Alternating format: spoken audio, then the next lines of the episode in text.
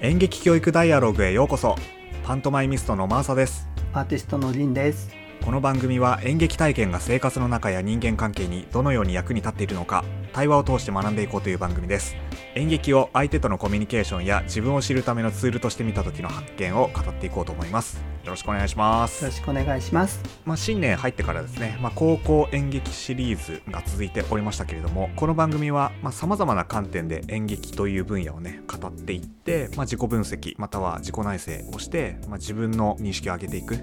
自己認識を上げていくというところがまあテーマになっているんですけれども、えー今回はですね私の方でテーマを持ってきてみましたはい。今回のテーマはこちらです共感です共感。はいはい。共感です。共感って最近ここ何年だろうな。私もすごく聞くようなキーワードで、まあ、特に SNS がすごく盛り上がっている昨今でやっぱ「いいね」をしたりだとかシェアしたりだとか人の思っていることを感じていることを、まあ、気軽にウェブであったり、まあ、いろんなプラットフォームで発信することを、まあ、みんなが共感してくれている。でその共感していること自体が、まあ、コンテンツになっていてまあ、それが社会的な影響力にもすごくつながっているっていうところはこの世の中を見て思っているんですけれども身近な人間関係だったり、まあ、会話の中で、まあ、その共感っていうことをちょっと考えさせられることがね私の中であったのではい。ちょっとそのことについてねリンさんと一緒になんか対話を深めて深掘っていき今回もですねあの結論がないんですけれどもなんかお互いにいい時間にしていけたらいいかなというふうに思ってます。はい。楽しみです。はい、でですねちょっとこれからなんかちょっと聞いてよみたいな感じになっちゃうんですけど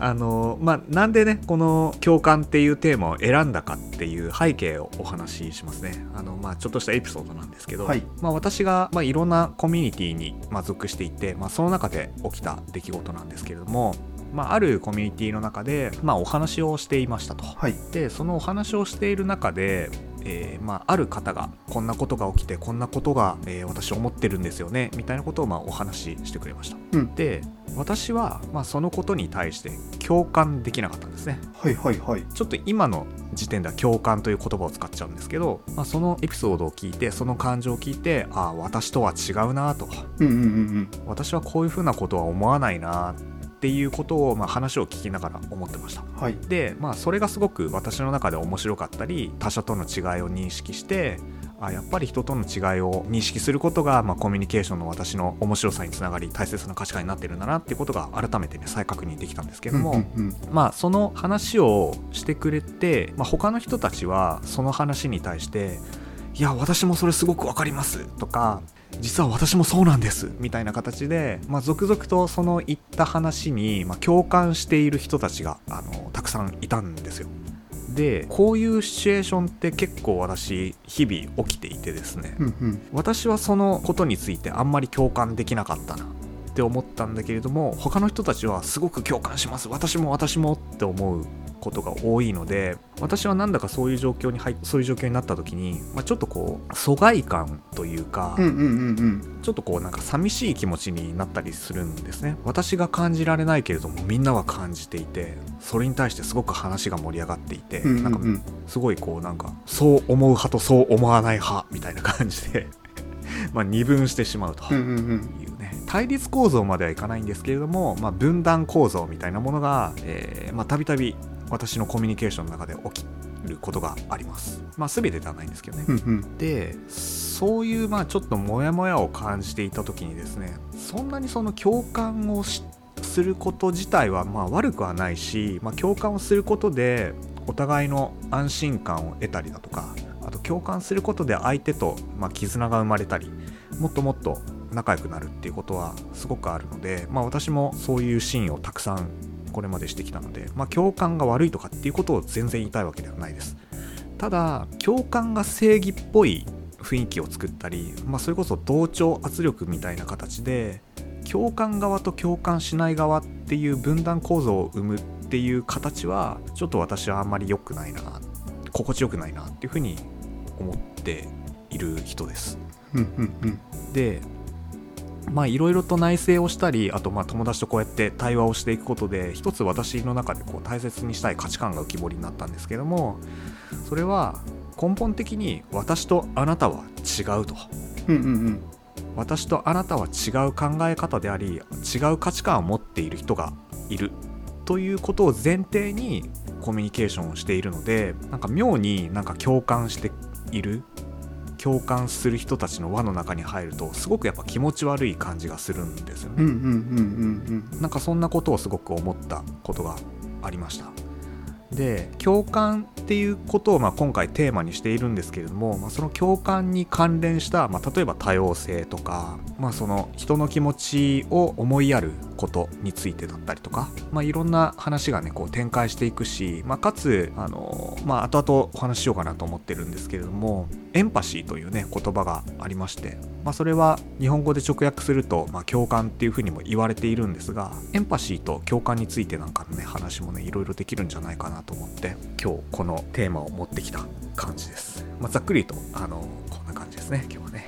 うんうんうんうんうん。はい。ちょっとそれについてリンさんどう思いました？さっきのそのエピソードについて。あちなみにそのさっきの話してくれてたエピソードの時って何人くらいうん。いた時の話なんですか、ああはいありがとうございます。えっとね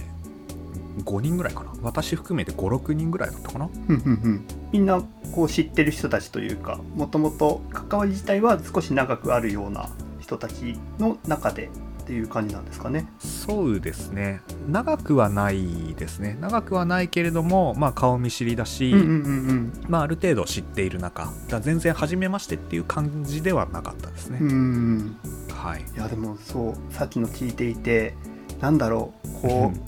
話していく中でまあ一人取り残される感だったりとかはい。その話にその乗っかれない場みたいなことは同じく経験することってやっぱりあってああはい。そう。なのでなんかそのその相手の言ってることのはあはいはいそういうのもあるのねってわかるけどあでもやっぱ違うんだなっていうのはうん。同じくそうやっぱ経験することあるしでその時にこうあわかるわかるっていうのを聞く時もた時にうん。こう、あ時々その時に思う時があるのはどこまで本当に分かってるんだろうかっていうのは なんかその時によってその本当に分かってる感じの時とその場のノリというかとかでその分かるっていうのの度合いとかは全然違うんだろうなみたいなのはうんうん。うん。だからいろんな分かるがあるなっていうのはいろんな機会に思いますね。ああそうですね。突っ込んでみると多分全然本当は違かったりとかもあったりするような、でもなんか近いところはあるみたいなところでうん。うんうん、そういう面白さは感じたりしますね。うんうんうん。人によって違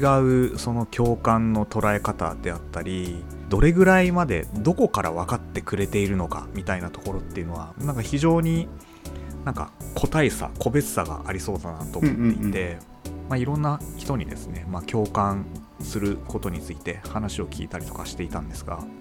共感とは何だっていうところを、まあ、辞書でというか、まあ、Google で検索で調べてみました、えっと、Google の検索上では共感とは他人の考え主張感情を自分もその通りだと感じることまたその気持ち同感っていうふうに書いてありました、うんうん。そうですね。まあ私もこの共感の意味定義を読んでですねまあ違和感なくまあそうだなっていうふうに思ったんですけれどもこの最後にその同感って書いてあるところに、まあ、ちょっとムムッというふうにねあの思ったんうんですね、うんうん。非常に細かいあの解釈の違いなんですけれども共感と同感ってちょっと違うなっていうことは思って意味を読んでたんですけれども私がその共感について、まあ、いろんな人に最近意見を聞いている中で、まあ、ある対人支援の仕事をしているあの人にですね、まあ、こんなことを言ってもらえたんですよ。でマーサさんそのエピソードは共感というよりも同感じゃないですかうんうんみたいなうんうん。うん話をしてくれまして、えっと、マーサさんは同感しなかった。共感しなかったんじゃなくて同感しなかった、うん他の話を聞いていた人たちっていうのは共感というよりも同感したんじゃないですかっていうふうに、まあ、共感と同感っていうことを、まあ、違いを分けてねあの解釈をしてあの話してくれたんですね。でなるほどなと思ってその人曰くその共感と同感の違いの解釈がへえとかって思って、まあ、同感はまさしく漢字の通り同じ気持ちになったっていうことで捉え方としてはまあ比較的主観であると。自分もそう。自分も同じ気持ちになったことがあったり自分も同じ境遇同じ感情になるからその気持ちわかるよっていうこと。でその人が言う共感とはもうちょっと俯瞰的。さっき言ったその同感とはもっと俯瞰で私はそういうふうには思わないけれどもその人の立場になったら私もそう思うかなぐらいな寄り添い方が距離感があるんですかね、まあ、そんな話をしてくれまして。まあ、共感と同感ってこのね Google 検索上での意味ではまあ同じような一括りにされてたんですけど確かにちょっと違うなと思って非常にねいい意見をもらえたんですよね。リンさんはその辺りなんか共感と同感の違いとかってなんか思うことありますか？はそうですね。共感同感で言うと同感はあんまり少ない気がしていてなんかそのそういう経験は多分そんなに多くなくて。で、まあ、共感ってとこまでいくかはわからないんですけれど、うん、まあ、他の人が、まあ、どんな風に生きてるんだろうっていうのを探ることとか観察することがそもそも好きだったりするので、はい、なのであこの人はこんな風に考えてるのかなとか自分じゃなくて相手はどうなんだろうっていうのを考えるっていうのは、まあ、いろんな目的の中でやっているなっていうのは思ったりあとあの例えば、まあ、写真撮影する時とかっていうのは、うんその人の仕草とか表情とかを見ながら今どんなことを考えてるのかなとかっていうそう他者のことを考える自分じゃなくて相手っていうのを、なんかメインに置いて考える機会っていうのはいろんなところであったりはするのでなんかそこの主体がどっちなのかみたいなところのは結構すごく理解ができるっていうのと、まあ、あとはやっぱそうですねその、一括りに共感って言った時のそこのなんか分かりにくさというかそうやってちゃんと分けて考えると全然違うんだけどすごくこうそうその辺あんまり言葉を厳密に分けずに会話の中では使われることってやっぱ多いなってのは思いますね。で意外とその同感的な感じのニュアンスでさらっと言う場面っていうのは多分多い気がするんですけどそこでなんか突っ込んでなんかこう相手に質問をするとかなんかこう問いを投げかけるような場面で、うん、全然日常生活で見かけることってあんまりない気がするなというかでなんかこう対話の場とか本当になんかこうそういう問いを作ることが好きな人とかなら多分こう問いを投げかけるんですけどあんまりこうなんか「うんうん」って聞いてそのなんだ相づちを打つとか一人の人がメインで話していてそこに寄り添う感じで話していくコミュニケーションとかって聞く機会多かったりする気はしてるので、うん、意外とそのその共感っていうのの出会う機会とか意外と少ないというかあんまりどう普段見かけるんだろうっていうのは今なんかなんだろう自分の中でやってることはいろいろあるんですけど他の人がその共感っていうのをしている時って、あんま想像がつかないですね、他の人はどういう手段で共感していくんだろうみたいなのは。自分なりのその共感のプロセスはあるなっていうのを今聞いていて考えてましたね。リンさんのそのいう共感のプロセスっていうのはなんか具体的にどんな感じであるんですか？なんかそれこそ何かしらのインタビューだったり何かデザインする時にヒアリングする時だとか、うん、まあ、相手が感じてることとかをいろいろこう聞いていく場面とかだったりっていう時になんだろう相手の脳内を自分なりに想像しながら一緒にそこをなんか探っていくやつの相手と同じものを見ていくのをよくやっているなと思うんですよね。うんうんうんでなんかそれはこっちがちょっと聞いてみてそうじゃないとかあもっとこんな感じっていう風に向こうから教えてもらうとか共同作業でというかこうお互いにあ、はい、そこをなんか探りながら一致するものとかをなんか見つけていくっていう、うん、そうだからなんか本当プロセスというかそう勝手になんか自己完結であこう思ってるんだろうなみたいなのは、うん。まあ、例えばだから写真とかだとこういうふうにこっちは見えたよっていうことを伝えることでその先が進むとかななんだろう相手の見ている世界とかどう感じているんだろうなってのは自分からはこう見えたんだけどっていうのを問いかけてみて相手の反応を見るみたいなこととかをやることが多い気がしますね。うん、あ解釈を合わせにいくというか。あくまでこっちは仮説、うん、仮説として、うんうん、もしかしたらこうだったのかもしれないっていうのは思ったっていうだけで多分止まる。でそこをただ聞く止まればで私だったらこうなんだけどっていうそうじゃないものと一緒に伝えてみる。っていう、そのだからこう両方あるかもしれないですね。こう。うん。例えばだからマーサさんはこんな風に思ったんですかね？っていう風にただ聞くだけもあれば、うん。私だったらっていうのもセットで伝える場合もある。うんうんうん。はいはいはいはかっていうのはそうどっちの場合もあると思うんですけど、まああくまでなんかこっちがそう思ったという過程のものでしかないなっていうのは、うん、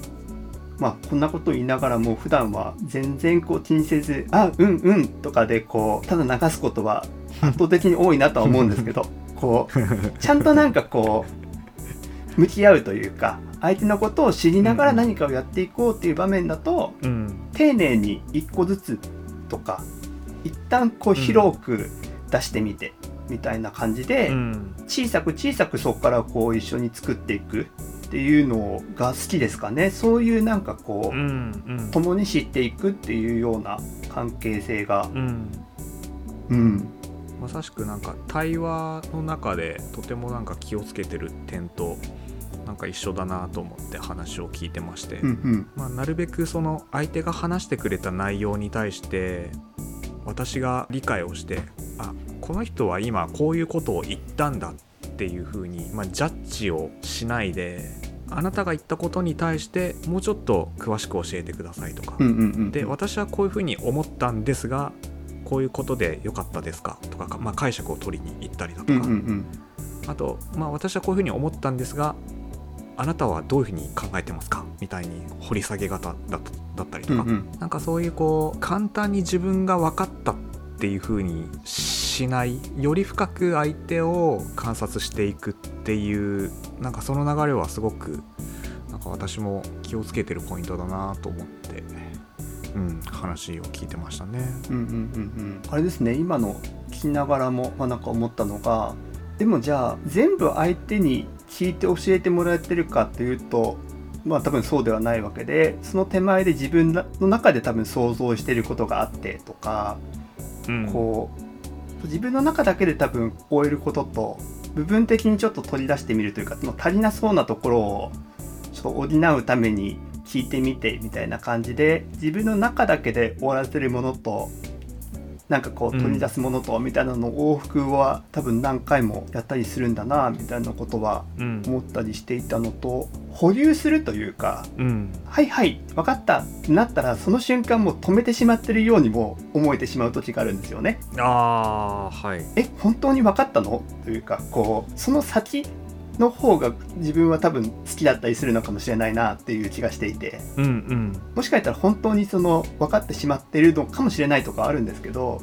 そんなにこう人って簡単じゃなかったりうん明らかに全員違う生き物で違う世界で生きているっていう前提をなんか知ってしまってから生き始めると、うん。そんなん口が裂けても言えないというかなんかそういう意味ではなんかこう若干面倒な生き方をしているなっていう気もしたりしつついろんなものをちょっとこう、うん。保留しながら断言はしないというかあくまでこういう可能性もあるんだろうなくらいの、ちょっと曖昧な状態で置くっていうことをやっぱよくしちゃってそれを周りがそうなんかそこを周りと会う時と会わない時って結構あるかなっていう気がします。なんかそのそういうのがやってていい時と今それはなんかやってるのはなんか時間的にとかそれを別に周りの人は求めてなかったりとかっていうこうなんかそこに対する向き合い方とかもやっぱ人それぞれすごくありますよね。うんうん保留にするっていうのってなんか私も結構取り入れているものがありましてやっぱり共感型のコミュニケーションって非常に心地いいし相手の気持ちを理解した感じになる相手を理解した気持ちになるので非常にグッと近づきやすくなるんですよね。うんうんうん。だからその時はすごくなんか関係性が発展していくしなんか未来に対してもすごくなんか明るい気持ちになるんですけど共感しない。だからまあちょっとまあ同感ちょっと言葉変えますけど同感型じゃないパターン。うんうんうん。全然同感しないわ。とかってなった瞬間やっぱ距離が生まれて、うんうん。あんなに前は同感してすごい盛り上がったのにこの話題とかこの場になったら全然同感しないわっていうことが起きてすごいこう関係性が離れていくような感覚って私の中であって、うんうん。でそれってつまり同感するかしないかで こう相手をジャッジしてる相手をまあ私には関係ある人私には心地いい人心地悪い人みたいな形でなんかジャッジしているんだろうなっていうふうにも思ったんですよ。はいはいはい。でそれってなんか一方的な決めつけでしかないし、うんうんうん。そこでその保留というあ今はこの人こういうふうに言っているけれどもこの状況だからこういうふうに言っているのかもしれないしまあ本当のこと分かんないよね みたいななんかこう決めつけない。もうそれこそその保留の状態で認識をする保留の状態で同感するっていうのかな。ちょっと難しいな言葉。なんかそんぐらいの方がこの人言ったから嫌い言わなかったから好きとかっていうのをこう防げる気がしていて、うんうんなんか非常にあの関係性を作るにおいてはなんかいいかなっていうふうに思うんですよね。うんうんあちなみにマーサさんってそういう、まあ、何か人との話を聞いたりとか話をしていく中であここはなんか違うなというかあんまり自分の中にはないなとかこうあこれは結構似てるかもみたいないろいろあった時ってなんかそれ終えた後とかに自分でそういうのを振り返ることって結構あります？その例えばだからさっき話していたエピソードの要はこう一人だけなんかそこの場に会話としては合わなかったというかなんかみんなは「あ分かる分かる」って感じだけどマーサさんは近かったっていうことに対して、うん。なんかそこをなんか自分でなんか深掘ってみるというか、うんうん。まあ多分まあそれもあるから今回こうなんだとは思うんですけどなんか起きたことをどんな風に後でそこをもう一度なんかこう捉え直そうとするんだろうっていう。うんうんうん。だからどんな時になんかこうちょっと立ち戻ってみるというかそのなんか分かんなかったとか違かったみたいなのが起きた時にうん。なんで分かんなかったんだろうとかを気にしたりするかどうかとかってなんかそういうあたりってどうですか？そうですね。気にしますね。なんで分かんなかったんだろうってめちゃめちゃ気にしますね。でそれはやっぱり私と他者は違うっていう私の根底の価値観がうんうんまあ、そこをやっぱ探求したいっていう欲求が強いんでしょうね、うんうんうんうんでそれがあるから、まあ、自己認識を高めていくっていうことのためにみんながそういうふうに共感している同感しているけれども私は同感できなくてでちょっとなんか寂しい思いもしたしなんか疎外感感じた。これってなんでこんな風に思うんだろうかみたいなことをまあすごいこう内省していきますね。でまあ、こうやってリンさんだったり、まあ、私の友達とか、まあ、人間関係とか、まあ、そういう感情の機微に対して結構繊細に見ている観察している人に対して意見をぶつけてみて、うんうんうんうん。どういうふうに考えるのかなっていうことをね結構情報収集しますね。そういう情報収集をした後って何かその後の考え方とか行動とかもしくは同じような場面にまたなった時のうんうん。マーサさんの振る舞いとかって何か変わるとかってあるんですか？マーサさんは他者に対してどう働きかけたりっていうことをするんだろうってのをなんか今なんか聞いてみたいなと思って。うん。一段自分の視座が上がったことによってコミュニケーションがより深くなるような行動を選ぶ気がしてますね。はい。それ具体的に言うとそっか。だから私とあなたは違うとか価値観違うなっていうことを逆にまあジャッジしているところもあるわけじゃないですか結局私がね。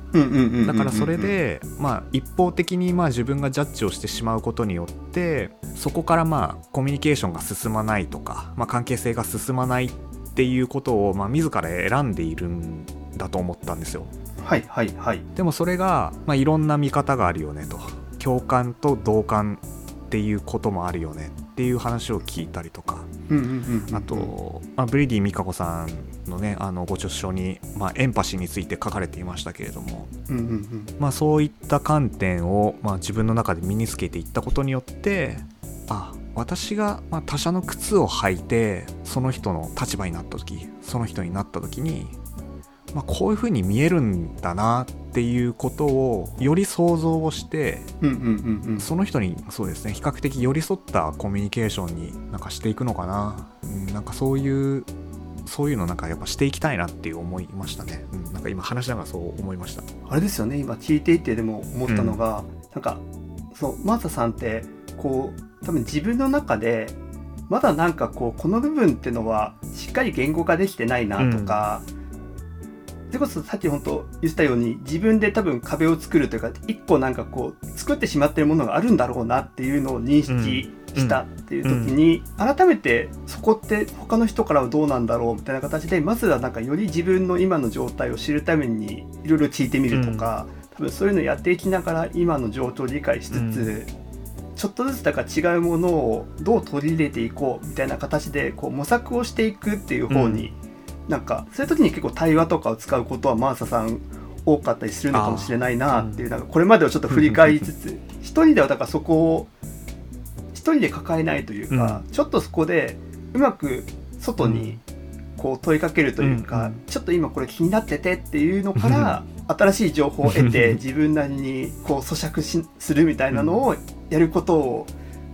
結構いろんな機会にやってるのかもなとかをなんか想像してました、今。いや本当にこのあのポッドキャスト番組を通してね。私の問いをあのリスナーの方々にもお届けしてですね、まあ、感想いただけたりとかしたらそれについてはそういうふうに思うのかっていうふうにね勉強になったりとかしてますね。今自分はこうあマーサさんはこういう風な前こうだったなとかっていうのをいろいろ想像しながらもしかしたらこうなのかもなっていうのを、うん、まあ、言ってみるっていうことで合ってるとこ合ってないとこ含めてこう情報が聞けるというか、うん、そこで進むものがあるっていうのがあるから自分はこう人になんか聞いてみるっていうのがやっぱ好きなんだなっていうかそこでちょっとずつなんか一緒に進んでいくっていうのはやっぱこうでその時にそうですね。相手のこうなのかなってやっぱ想像するっていうことをずっとするなって思っていて、うん、で多分さっきマザさんが単語だけ出しててまだ多分ちゃんと説明してなかったこうエンパシーの話っていうのをちょっとここでやった上でそっちの方にちょっと進んでいくといいのかもなと思ったんですけどそうですね。ありがとうございます。このエンパシーっていうキーワードがまあなぜ出てきたかっていうところもちょこっとお話ししておきたいんですけど